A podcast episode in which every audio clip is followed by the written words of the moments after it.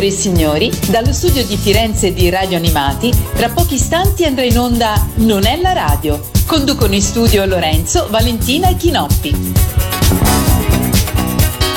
Ciao a tutti da Lorenzo e benvenuti a questa nuova puntata di Non è la radio. Sono da solo stasera e io voglio sfruttare questa occasione che difficilmente ricapiterà proprio per farvi ascoltare un bellissimo speciale. Sapete che a Luca Comics and Games eh, tante cose le avete ascoltate in diretta eh, proprio dalla nostra postazione, ma tante altre cose sono state registrate in giro per la manifestazione ed abbiamo poi modo di farvele ascoltare durante l'anno. E quindi, visto che gli altri due si sono dati alla macchia, come si dice, eh, stasera ci eh, ascoltiamo un bellissimo speciale perché Matteo ed Enci hanno intervistato un grande disegnatore che è Stefano Disegni, di cui però pochi sanno che nel eh, suo curriculum fa parte anche l'essere stato eh, un grande ed essere tuttora un grande autore televisivo. Per cui con uno sguardo soprattutto al passato, soprattutto alle mitiche trasmissioni degli anni 80, abbiamo parlato con lui proprio a Luca Comics and Games di trasmissioni come tipo Lupo Solitario, Araba Fenice, insomma scoprendo tante tante curiosità.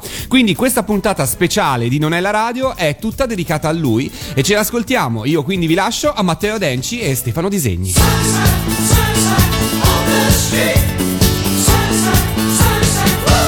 Su Radio Animati ospitiamo per la prima volta Stefano Disegni. Benvenuto Stefano. Benvenuti a voi.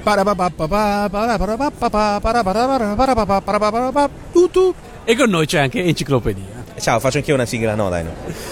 Con Stefano vogliamo parlare di, uh, di, quel periodo televisivo che va da Lupo Solitario all'Araba Fenice. Partiamo da Lupo Solitario quindi e do già la parola a Denci. Sì. Eh, con Lupo Solitario avete inaugurato te e con il tuo socio Caviglia una serie di strisce sul cinema che poi è stata una fortuna perché poi ha continuato su Chuck per decenni e decenni, continua tuttora, no? Sì, sì, sì. E come è nata quell'idea di fare il fumetto intanto in verticale che adesso va di moda perché su, su web ci sta un sito addirittura che si chiama Verticalismi ah, che però. pubblica i fumetti in verticale, ma avete iniziato voi. E lo posso denunciare guadagnando dei soldi perché, eh, perché sarebbe interessante comunque. Se ci sono gli estremi. No, no, no, no, il web non si denuncia, il web è libero. E come è andata? Eh, come hai detto tu, molti anni fa, meno di quelli che hai detto tu, perché non è ho cominciato quando c'era Annibale, ovviamente, e, è andata che questa cosa noi la facevamo su un giornale a fumetti che si chiamava, no a fumetti scusa, era un giornale musicale che però ci dava uno spazio a fumetti, che si chiamava Tutti i frutti e ci inventammo questa, questa idea di fare eh, un inserto. L'inserto si chiamava Tutti rutti, che era, noi eravamo un po' così, un po' ragazzi diciamo, no? E in questo tutti rutti, che era una fucina di cazzate col botto, la facevamo in due, praticamente sei pagine, a loro costava zero e te credo che ce l'hanno fatta fare. E ci siamo inventati i, i, i film, le parodie cinematografiche, per cui, che ne so, Conan il barbaro diventava Onan il barbaro e diventava una storia di Segaioli, tanto per essere chiari, oppure eh, Rocky diventava Frochi e te lo lascio immaginare, che, che bassezza, mamma mia, vergogna e poi che boh, non mi ricordo più una 44 ma... ricordo cognate bagnate. Cognate bagnate è il nostro porno per eh, esclusivi in antonomasia e sono sicuro che te, non so neanche voglio sapere perché tu te lo ricordi solo quello poi cioè, eh, vabbè che era ricordo anche il nuovo film di Alberto Sordi. Eh, nuovo film di Albertone. Esatto. Questa cosa funzionò con i lettori. Allora noi eravamo molto amici di un giro meraviglioso che c'era a Bologna in quel periodo, che era il giro di Patrizio Roversi, Gemelli Ruggeri, ehm, Susi Bledi, eh, insomma una serie di artisti a cui ci sentivamo molto affini come teste e parlammo con loro, dicevano noi stiamo partendo con un programma per Italia 1, vuoi che ti metto in contatto con Antonio Ricci? Andammo da Antonio Ricci e disse vabbè ma voi che volete fare? E nel frattempo noi ci siamo inventati un marchingegno di legno con questi film di carta che ruotavano sul legno con una telecamera davanti e quindi facciamo il film autarchico fatto in casa, molto casareccio. Però funzionavano appunto i titoli che abbiamo detto prima, più altri che ne sono venuti dopo. E la cosa partì così, ed erano, facemmo 32 puntate, andava in onda tre volte a settimana e, devo, e c'era il famoso slogan, se, chi, dà, chi dà il cinema spacciato, l'accidenti che gli piglia, perché il cinema è salvato da disegni e da caviglia. Questa cosa funzionò enormemente, acquistammo diciamo, una certa popolarità con questa roba che testimonia come in Italia si può fare carriera con qualsiasi cazzata tu puoi fare. Insomma, quindi, poi come diceva Marcello Mastroianni è sempre meglio che lavorare. Quindi, e, e niente, decollammo in questo modo.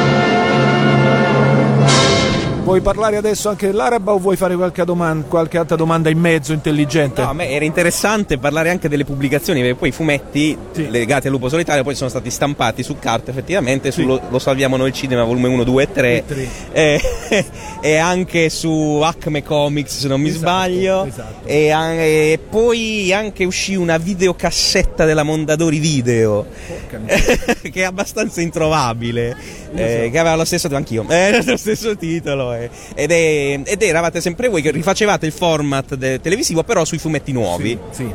fa paura quest'uomo. Cioè, eh, sì, è vero, tutto quello che hai detto posso testimoniare che è vero. E, mh, sì, naturalmente sull'onda della- del successo lì televisivo facevamo una serie di pubblicazioni stampate, appunto Salviamo noi il cinema 1, 2 e 3. Con, eh, anche quello ebbe un, un discreto- una discreta risposta, approdammo ad altre con- collaborazioni grazie a quello comics eccetera eccetera eccetera. E era molto divertente, noi ci siamo sempre considerati, noi, dico noi perché allora eravamo in due, ma anche adesso che dal 97 sono da solo, ci tengo a precisare che non abbiamo litigato, ogni volta diceva perché avete litigato? Non abbiamo litigato. È stata una separazione affettuosa e consensuale, Massimo voleva fare una cosa, io volevo fare quello che faccio adesso, quindi eh, ci continuiamo a sentirci ogni tanto e a scambiarci barzellette e zozze via mail. Quindi, insomma, e, mm, è, è stata una bellissima esperienza, molto interessante perché lavoravamo in un grande gruppo. Lupo Solitario fu un programma di, si direbbe oggi, di rottura. Oggi i programmi di rottura si fa rottura dei coglioni, era una rottura di, proprio perché spezzava degli schemi televisivi che poi sono stati ripresi più volte da altri programmi eh, comici, satirici, eccetera. Noi siamo arrivati, era l'87, quindi insomma era molto presto e c'era di tutto, c'era Davide Riondino, c'era un grandissimo Riccardo Pangallo che faceva il carcerato, c'erano Stefano Sarcinelli, insomma era un programma di folli. E Ricci fu molto coraggioso sia in questo caso sia nel caso successivo dell'Araba Fenice perché lui faceva eh, drive-in nel periodo, che era una comicità più tradizionale, più è piena di tette, eccetera, eccetera. Barattò eh, drive-in soltanto se gli facevano fare Lupo Solitario, che era il programma più d'avanguardia, quindi meno, meno di massa per capirci. E lui mise sul tavolo addirittura drive-in, dice "Io voglio farlo perché ci credo, mi piace, se no non vi faccio più, eh, più drive-in, io voglio fare Lupo Solitario e l'anno successivo Matriosca, che si chiamava così.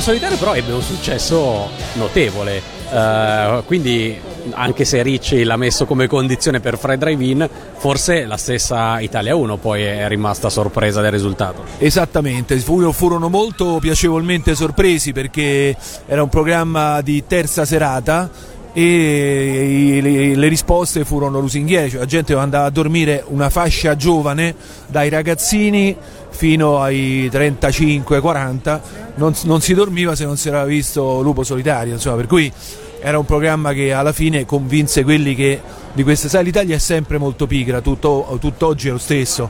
Tu vai lì con un'idea eh, che poi ti ma non lo so però e poi esce Carlo Conti eh, con tale e quale vanno tranquilli. In altre nazioni non voglio fare l'esterofilo però almeno ti ci fanno provare no? Ricci ebbe questo merito e fu ripagato perché il programma andò bene. L'anno dopo facemmo Matriosca che era ancora più aggressiva e noi tirammo fuori lo scrondo.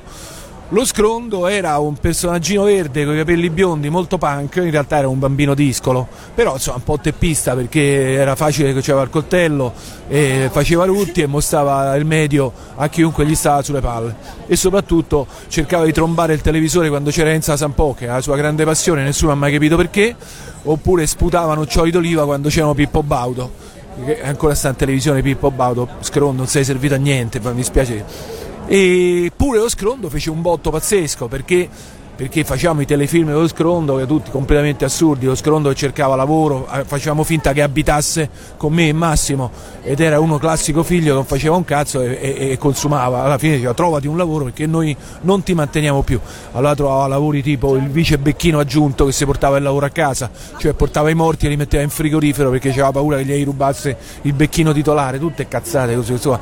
La cosa funzionò tantissimo. Il problema è che insieme a Scrondo abbastanza aggressivo c'era Moana Pozzi completamente ignuda e, eh, messa furbescamente da Ricci immediatamente prima o dopo. Mi ricordo del coro di Comunione e Liberazione che non sapevano assolutamente come sarebbero stati montati per cui c'erano prima un pupazzo verde che beveva birra ruttava e mostrava al medio poi c'era il coro de- religioso di Comunione e Liberazione e poi Moana Pozzi. Questa cosa fece un casino inenarrabile. Berlusconi in quel momento non era ancora sceso in politica ma voleva avere la diretta e voleva fare i telegiornali, per cui si poteva ingraziare la democrazia cristiana. Quindi sono tutta una serie di giochi politici, chiude, i, i giornalisti vedono in conferenza stampa la prima puntata di Matriosca, meraviglioso, meraviglioso, raccontano tutto, Berlusconi si terrorizza e chiude il programma alla prima puntata, non va proprio in onda.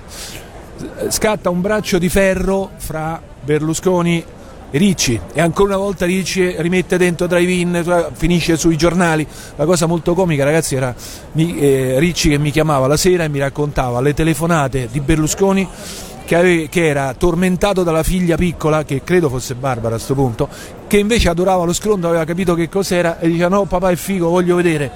Eh, Cioè, ce l'aveva in casa lui, la, la faccenda. Insomma, morale della favola, eh, come al solito, soluzione di compromesso. Lo scrondo non tromba più il televisore con Elsa Sampo, eh, però fa sempre cose abbastanza inenarrabili. Il coro di Comunione e Liberazione viene tolto e eh, la buonanima di Moana Pozzi viene avvolta nel Dommopac, ma non per modo di dire, sul serio. Cioè, era sempre nuda, però era avvolta in questa pellicola trasparente, si vedeva e non si vedeva. E in questo modo praticamente riparte Matriosca che viene chiamato l'Araba Fenice e ancora una volta ha un grosso successo, tant'è vero Scrondo finisce addirittura sui muri di Roma eh, l'estate scorsa in spiaggia c'erano certi che giocano a pallavolo e uno ha fatto una ciao va Scrondo sei una pippa così Catatroia. L'ente, sì, l'ente turismo regione di Croda presenta il seguente motivetto.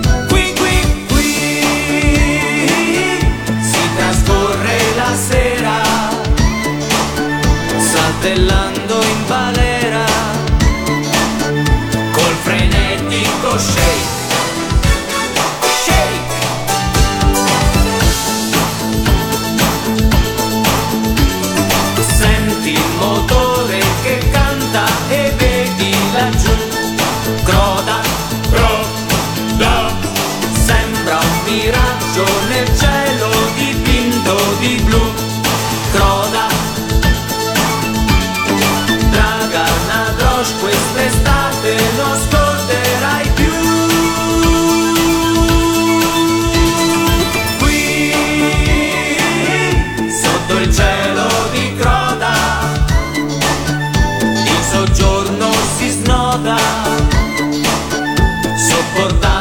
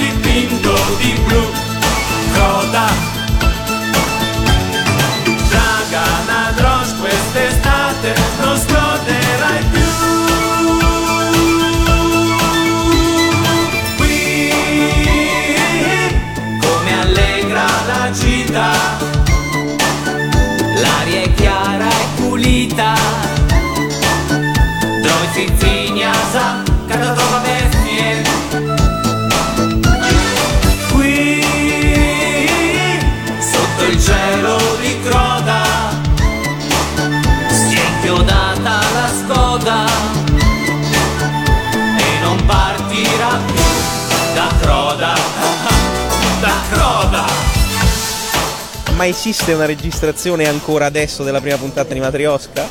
Secondo me sì, io non ce l'ho. Però sicuramente esiste in qualche archivio da qualche parte.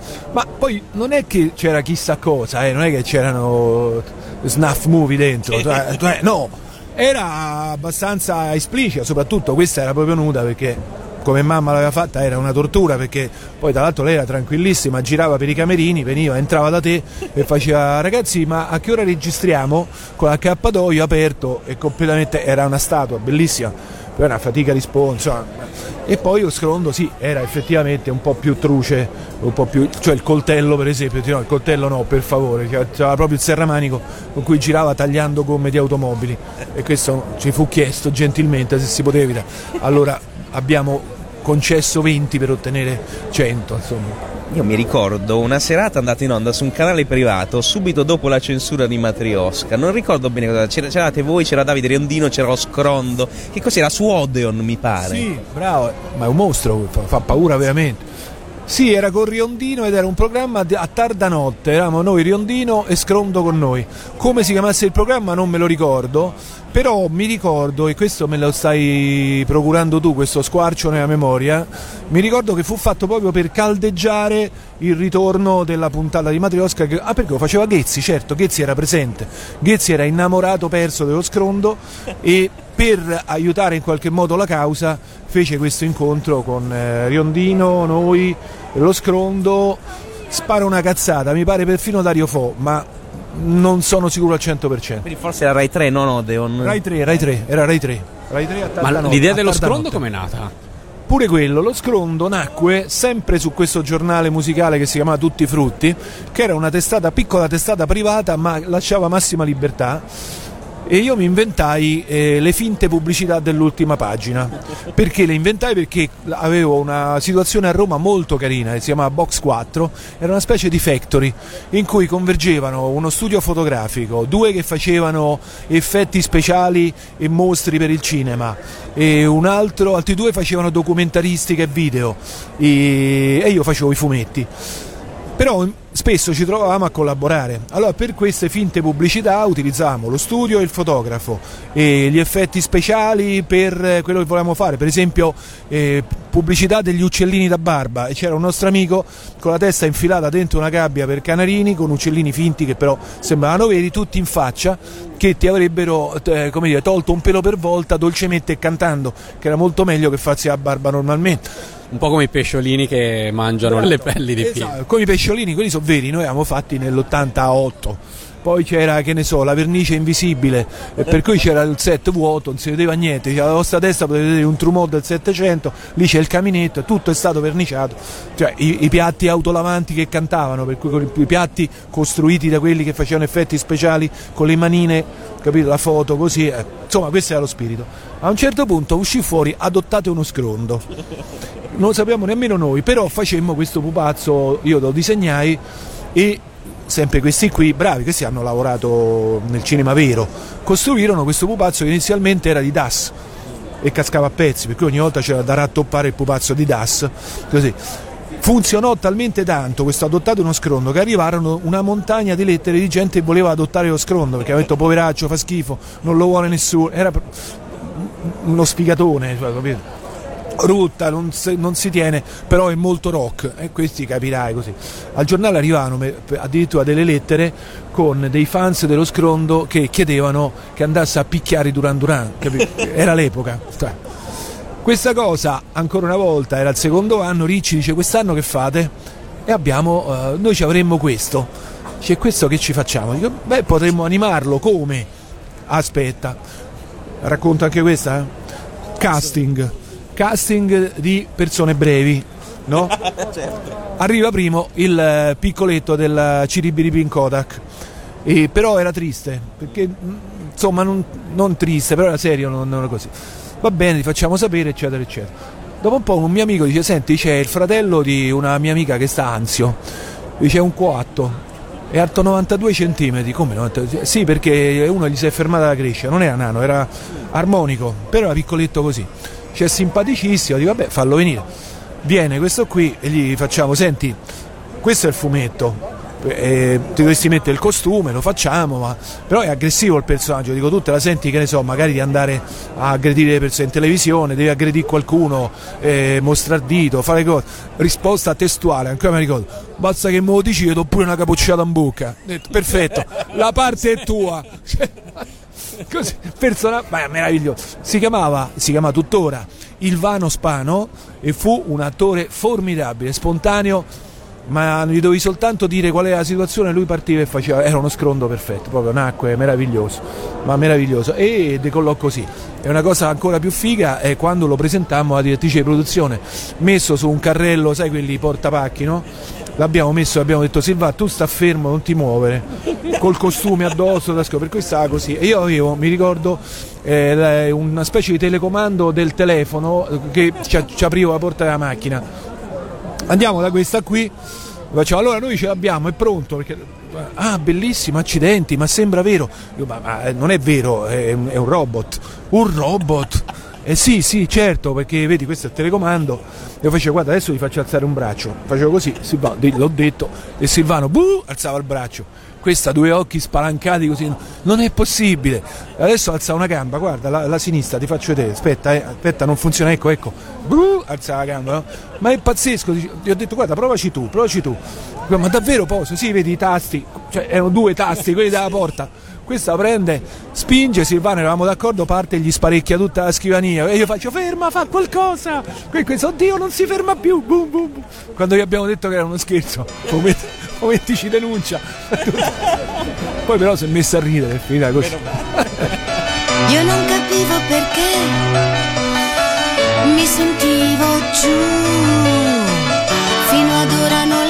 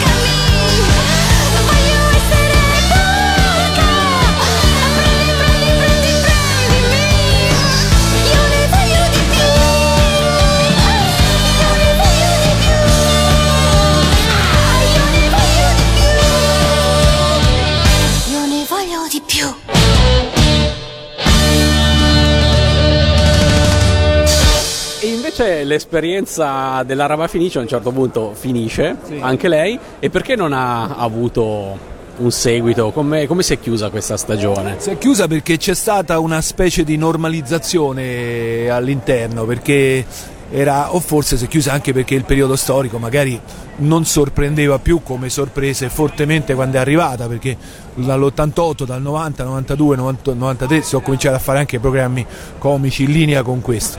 E mh, questo fu, io penso che sia appartenuta a quel tempo, abbia lasciato dei segni molto forti e poi probabilmente eh, il percorso è andato avanti preso da altri. Io poi son- mi sono messo a fare altre cose con, con la RAI, eccetera, eccetera, e ci siamo un po' persi. La soddisfazione è ancora oggi la gente mi incontra, dice, oh ma lo scrondo che fine ha fatto? E lo scrondo è tornato, ci siamo illusi per poco e abbiamo registrato una cosa che trovate su YouTube, su YouTube che si chiama Il ritorno dello scrondo con eh, addirittura coprotagonista Luca Argentero. Ed era eh, Flop TV lo fece eh, sventolandoci davanti al naso denaro e possibilità di fare tutta la serie. Quindi facemmo il numero zero che è stato realizzato fino alla fine. E finito il primo numero ho detto ragazzi pensavamo di avere il denaro e invece non, c- non ce l'abbiamo si è fermato là. Lo scrondo è apparso a fumetti anche su Carta Sprecata, se non Sì, mi sbaglio, sì, sì, che era eh, pubblicato su Cattivic. Ehm, ma erano le stesse cose di- del fumetto precedente o era con materiale nuovo? No, era diciamo la stessa impostazione, ma il materiale era nuovo. Eh, ma guarda, lo facevamo in tre giorni, in due a casa, tutto a mano. Io facevo pure la calligrafia dello scrondo che rispondeva alle lettere, quindi insomma era molto divertente, era un cazzeggio totale. cioè, parlavamo, scherzavamo, dicevamo una marea di, di scemenze e poi siccome Madre Natura mi ha fatto così che disegnassi io mi facevo il mazzo. E quindi con Cattivi che è andato avanti diciamo fino agli anni 90. Sì, è durato, boh, adesso con precisione non te lo so dire, ma sicuramente 93-94 più o meno. Ringraziamo tantissimo Stefano Disegni di essere stato su Radio Animati, grazie mille. Del Soul Folks. Eh, Così si dice, no?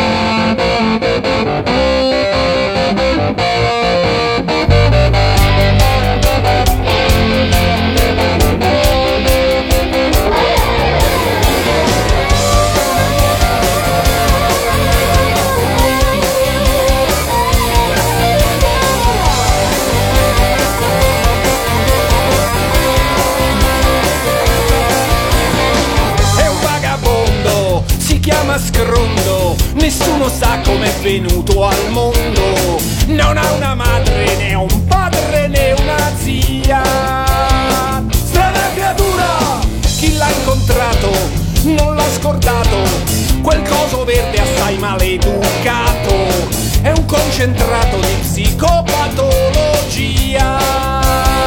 Questa creatura dall'ariatura che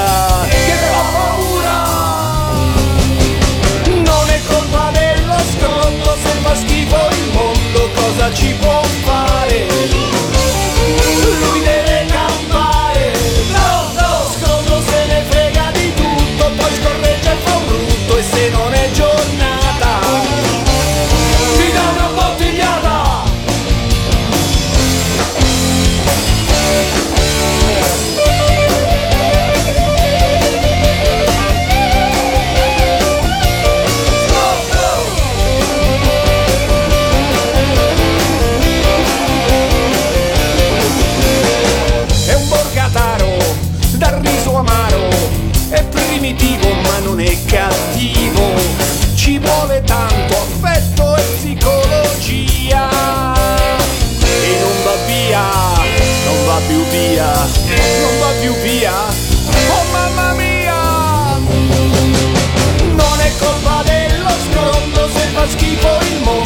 mondo, cosa ci può